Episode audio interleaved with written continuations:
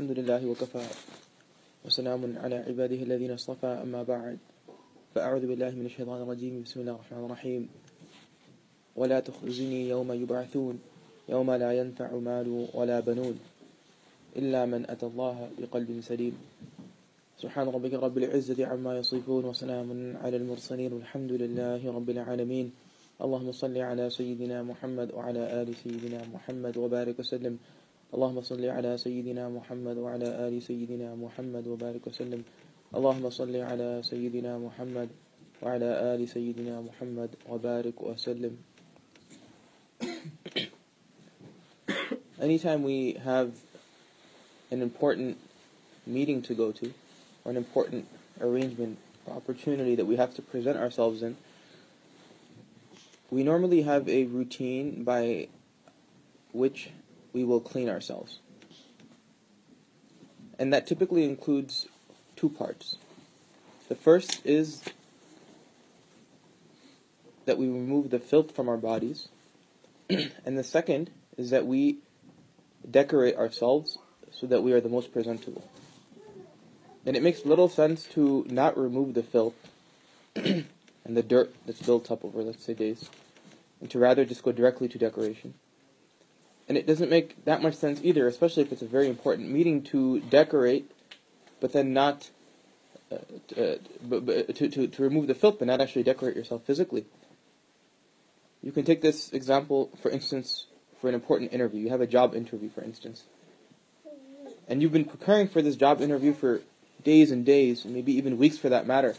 And then finally the morning comes, or even, you know, even the night before, you'll make sure that you take like a nice long shower and you'll clean all the filth from your body.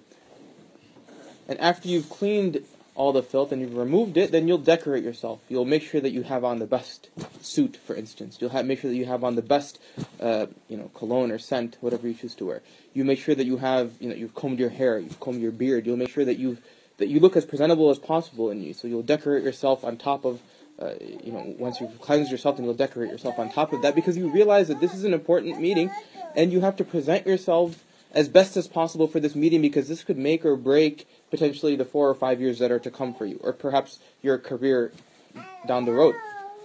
You can take the example of a wedding day, for instance, the way a bride prepares for the groom, or the way the groom prepares for the bride. They realize that this is a very important meeting. This could ha- this probably will only happen once in their life, and they work their hardest to put on the best first impression. So for you know even days before, they'll make sure that they're clean, that they won't try anything too drastic, too crazy, and they'll make sure when they take that shower they clean themselves properly and they'll remove all the filth that's contained on their body. And once they've removed their filth, then they'll spend the entire day of the wedding. Sometimes even the night before the makeup will start. Sometimes even the day before the hair will start. And they'll make sure that now that now that they've cleansed their body, now it's time to decorate themselves. So the bride will have so many people, you know, assist her in her makeup and assist her in how her hair is going to look. And the groom will have people that make sure that his, you know, whatever he's wearing, his suit or sherwani or whatever, fits properly and it looks good. And he'll make sure that he has a good scent, you know, a, a nice cologne or nice that he's, you know, adorned and adorned himself with. And the reason that he or she is doing this is because this is such an important meeting, and they realize the value of this meeting, and they want to make a good first impression at this on this meeting, because this is the only opportunity they'll have. So this is for the meetings of this world. The most important meeting that you and I will ever encounter, the most important interview we'll ever have, the most important encounter that we will ever experience will be that meeting with Allah subhanahu wa ta'ala on the day of judgment. And all of us will have this meeting. It might be that some of us don't get married and we never have the opportunity for that first encounter with our spouse. It might be that some of us never go to college and so we'll never be able to go to a college interview. We might never get a job, so we might not go to a job interview. Or maybe they'll interview us over the phone and, and that'll be the end of that. Circumstances of this world are different and there's always variables that necessarily won't present themselves in the same way for each person. But there's no variable about the meeting with Allah subhanahu wa ta'ala. Every single person in this gathering will there, there will come a day where we'll have to meet with Allah subhanahu wa ta'ala. And we'll have to present ourselves. We'll have to answer for every single action that we had performed since the day we had uh, become an adult. Every single thing will be questioned about on that day. Nothing will be left behind. It'll be displayed in such vivid, you know, high definition everything will be displayed before Allah subhanahu wa ta'ala and we'll have to answer for every single thing. Every mistake that we made, every sin that we committed, every time we uh, hurt someone else, every time that we neglected a salah, any time that we had uh, spent money uh, somewhere or someplace that we shouldn't have spent, every single penny will be taken account of for on that day of judgment. And that's the most important meeting that you and I will ever experience ever in our lives. But what we are presenting to Allah subhanahu wa ta'ala is not our physical body What we are presenting to Allah subhanahu wa ta'ala on that day is our heart. What we are presenting to Allah ta'ala on that day is our heart. It comes in the Quran in Surah Al-Shu'ara, Ibrahim alayhi salam, he makes a statement, you can almost like a dua. And he says to Allah subhanahu wa ta'ala after many statements, he says, Yo, uh, وَلَا تُخْزِنِي يَوْمَ يُبْعَثُونَ He's asking Allah subhanahu wa ta'ala, don't embarrass me, don't humiliate me on the day when everyone will be, uh, will, will be arisen, everyone will be asked. Everyone will, have to stand before Allah. Don't humiliate me on that day. Who's asking this? Not some layman. This is the Prophet Ibrahim alayhi salam a, a, prophet, you know, who's higher in the eyes of Allah Ta'ala than a prophet. And he is saying, don't embarrass me on that day. So imagine how important of a meeting this must be. What kind of an interview this must be if the prophets who never made a mistake are seeking that Allah Ta'ala not embarrass them on that day. Imagine what the state will be for you and, and you and I. We're nowhere near the maqam of the Prophet. And then he says, يَوْمَ لَا يَنْفَعُ مَالٌ وَلَا بَنُونَ He's explaining the day uh, that, that uh, is being referenced here. لَا يَنْفَعُ مَالٌ that day where wealth will not be of any assistance to the person. It doesn't matter how much we have accumulated in this world. That one thing, which is wealth, which is what we've become so dependent on, thinking that we aren't able to move forward uh, and take steps forward in our life until we have accumulated or amassed a certain amount of wealth. Every decision that we make is dependent on how much money we can make, what kind of house we buy, what kind of job we take, what kind of college we go to, what kind of uh, who who we marry. I mean, every decision we, we base it off of wealth, and that one thing that we had become so dependent upon in this world will be of no benefit on that day.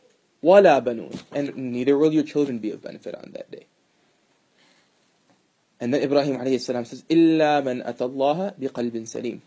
Except for that person that brings before Allah subhanahu wa ta'ala a, a sound heart. A sound heart before Allah subhanahu wa ta'ala on that day, that'll be what will benefit you and I. Not wealth, not cars, not homes, not our degree, not what we'd accomplished uh, in, in the advancement in the life of this world. That won't be of benefit to us. Doesn't matter how big our home is. Doesn't matter. Uh, uh, it doesn't matter how uh, nice our car is. It doesn't matter how much time you know we spent uh, you know on vacation. That makes no difference to Allah Subhanahu wa Taala. What matters is a sound heart. And it doesn't even matter how clean or filthy our body will be on that day, physically in appearance. In fact, we won't even be wearing clothes. What matters on that day is the purity and the cleanliness and how our heart is presented to Allah subhanahu wa ta'ala. So our goal in life is to present our heart as pure on the day of judgment. Our goal in life is to present our heart as something that's pure on the day of judgment. Because that'll be what will ultimately benefit us. That'll be what will ultimately benefit us. You know, it comes uh, in hadith. What happens is that throughout the course of our lives, we, be, we, we commit sins. We make we uh, we transgress against what Allah Ta'ala has ordained us to do. Right? Whatever Allah Ta'ala has asked of us to do, we transgress against that. And any time we commit a sin, the Prophet said, إِنَّ الْمُؤْمِنَ إِذَا أَذْنَبَ كَانَتْ نُكْتَةً سَوْدَاء فِي قَلْبِهِ Anytime a person commits a sin, a black dot appears on their heart. And as they continue to sin against Allah Ta'ala, then that heart continues to blacken and darken and darken. And there'll come a point where it'll be so dark that they'll just be, their, their life will be just involved in this life of sin. They, they just, that'll be it for them. So our goal is to present a pure heart to Allah subhanahu wa ta'ala on the day of judgment. Not one that's bark, black and one that's darkened. It's to present something that's pure It's to present something that doesn't have any disease within it. Something that is a, a heart that's pure, such that is clean and presentable on the day of judgment. The reason is because if we don't purify what's contained within our heart on that day, then it'll be purified for us in ways that we can't imagine. Allah Ta'ala has given us the opportunity in this world to purify our heart and present it to Him on the day of judgment as something that's pure and presentable. But if there's anything in it that's of filth, if there's anything in that heart that's of filth, and Allah Ta'ala gave us the opportunity to remove that black dot in this world, and we kept, we didn't we didn't clean it and we present it on the day of judgment and it's not clean and it's filthy and it has you know pride and it has arrogance and it has greed and it has riyah and it has you know love for this dunya and that heart is presented on that day then that human being will have to spend time in the hellfire purify, and the, the fire of hell will purify that heart. And after that heart is purified, that human being is pur- purified, then and only then will that person be able to enter into Jannah. And that's a difficult purification. So what does that mean for us? It means for us that if we desire to uh, attain the pleasure of Allah subhanahu wa ta'ala in this life, but in particular on that day, then we have to work on our hearts. We have to work on our hearts in such a way that it's something that's presentable because we don't want to have to present an impure heart in the day of judgment because the ramifications of that are really are, are bad. The ramifications of that are, something that we wouldn't even imagine. And the mechanism by which we clean our heart in this world before it's taken on that day is similar to the mechanism by which we clean our bodies before an important meeting or an interview or a wedding day for that matter. The first step is that we have to clean our hearts. We have to we have to clean them and remove the filth that's that's been built up over the years. We can move up a little. Clean them and, and remove the filth that's contained within our hearts. And then after we clean our hearts, then we decorate it with something that makes it uh, uh, that makes it emanate on the day of judgment. It's something that makes it allows it to emanate on the day of judgment. It comes in hadith. The Prophet ﷺ said that even an uh, uh, an iota of, of, of arrogance will not be able to enter Jannah. Even an iota of arrogance, just as you know, you think just maybe a little bit would be overlooked, but even an iota, because that impurity can't be in something that's pure, which is Jannah. So what do you? That means that the heart that has even a small amount of filth has to be placed in the hellfire. Meaning we have to be placed in the hellfire so that that can be removed. So that purity, that the, the process of cleaning the heart in this world is of twofold, just like the process of cleaning the body. The way we would clean our body is through water and through soap and through conditioners and this and that. The way we clean our hearts and remove them of filth is to istighfar. The way we remove our, the filth from our hearts in this world is to istighfar. It comes in hadith, uh, Prophet sallallahu alaihi wasallam said, it's narrated in the book of Imam Bukhari, Prophet sallallahu said that, uh, he said, I used to do istighfar, or I would do istighfar more than 70 times in a day. More than 70 times in a day. Who's saying this? Not not you and not me. This is the Prophet who never made who never even committed a sin in his life. He's ma'asum. We know this about the Prophet and about the Prophet being, you know, the, the, on the highest level to Allah subhanahu wa ta'ala. He didn't even commit a single sin. And yet he's saying, I did istighfar more than 70 times in a day. If he did it in his lifetime, that would have been sufficient. He did it more than 70 times in a day. In another hadith, the Prophet said, and more than 70. So we don't know what that amount is. In another hadith in the book of Imam Muslim, the Prophet said he did istighfar uh, 100 times in a day. Istighfar meaning that he sought the forgiveness of Allah subhanahu wa ta'ala. And he did it as an example for us. That as we go throughout our day, we accumulate wealth. We're going to make mistakes, and if we think that we are going to live a life free of mistake, then we're only fooling ourselves. The goal isn't to be sin free, it's that after we commit a sin, we immediately repent to Allah subhanahu wa ta'ala so that our record is clean. So that our record is clean. We're going to make mistakes. The Prophet said, Kullu bani Adam Every son of Adam is one who uh, perpetually makes mistakes, perpetually makes sins. But the best person is that whom repents and, and seeks istighfar from Allah subhanahu wa ta'ala. And that's the mechanism by which we remove the filth from our heart. So that means for us that, two things when it, with regards to this. The first is that immediately after we commit a sin, immediately after we make a mistake against Allah subhanahu wa ta'ala, immediately we should seek istighfar. We should seek uh, repentance of Allah. We, we should seek the forgiveness of Allah subhanahu wa ta'ala. If we looked at something we shouldn't have looked at, and we looked at it for too long, immediately just say astaghfirullah and in your heart feel bad about it. When you, if you delay the salah, don't wait until the following day to, to, to, to do istighfar. Immediately, at that moment, turn to Allah and say astaghfirullah. And just say it, and say it with your tongue, but mean it from your heart. It just takes a few uh, seconds to say it. Astaghfirullah, astaghfirullah. As soon as we make a mistake, we didn't recite Quran one day, we heard something we shouldn't have heard, we went someplace and after we felt guilty about it, immediately do istighfar. Because what happens is that black dot, when it enters into our heart, if you immediately wipe away, then it's gone. There's no record of it. There's no record of it on your heart, and there's no record of it uh, in the book of deeds that's being written. So you won't have to answer to Allah. Why deal with the headache on that day? What if we forget to seek istighfar for it three weeks down the road, and then it remains on our heart? Not only is it accumulating filth, but on the day of judgment, now we have to answer, and you're like, oh, I should have just asked Allah Ta'ala for forgiveness right away. I would have been forgiven. I wouldn't have had to deal with this headache on this day. I wouldn't have had to spend, for that five minutes of sin, I wouldn't have had to spend 5,000 years in hell. The math isn't the same. The math won't be the same. It isn't that we make a mistake for two minutes and then we spend two minutes in the hellfire, although that would be enough. The math isn't the same. You miss one salah, you miss, you delay one salah in this life, and there's so many years of punishment in the hereafter. So immediately after we make a mistake, we delay a salah, we look at something we shouldn't have looked at, we say something we shouldn't have said, immediately recite astaghfirullah and mean it from your heart so that that black sin is wiped away. And you're not giving it a chance to accumulate further. And the second is that we should do istighfar on a daily basis.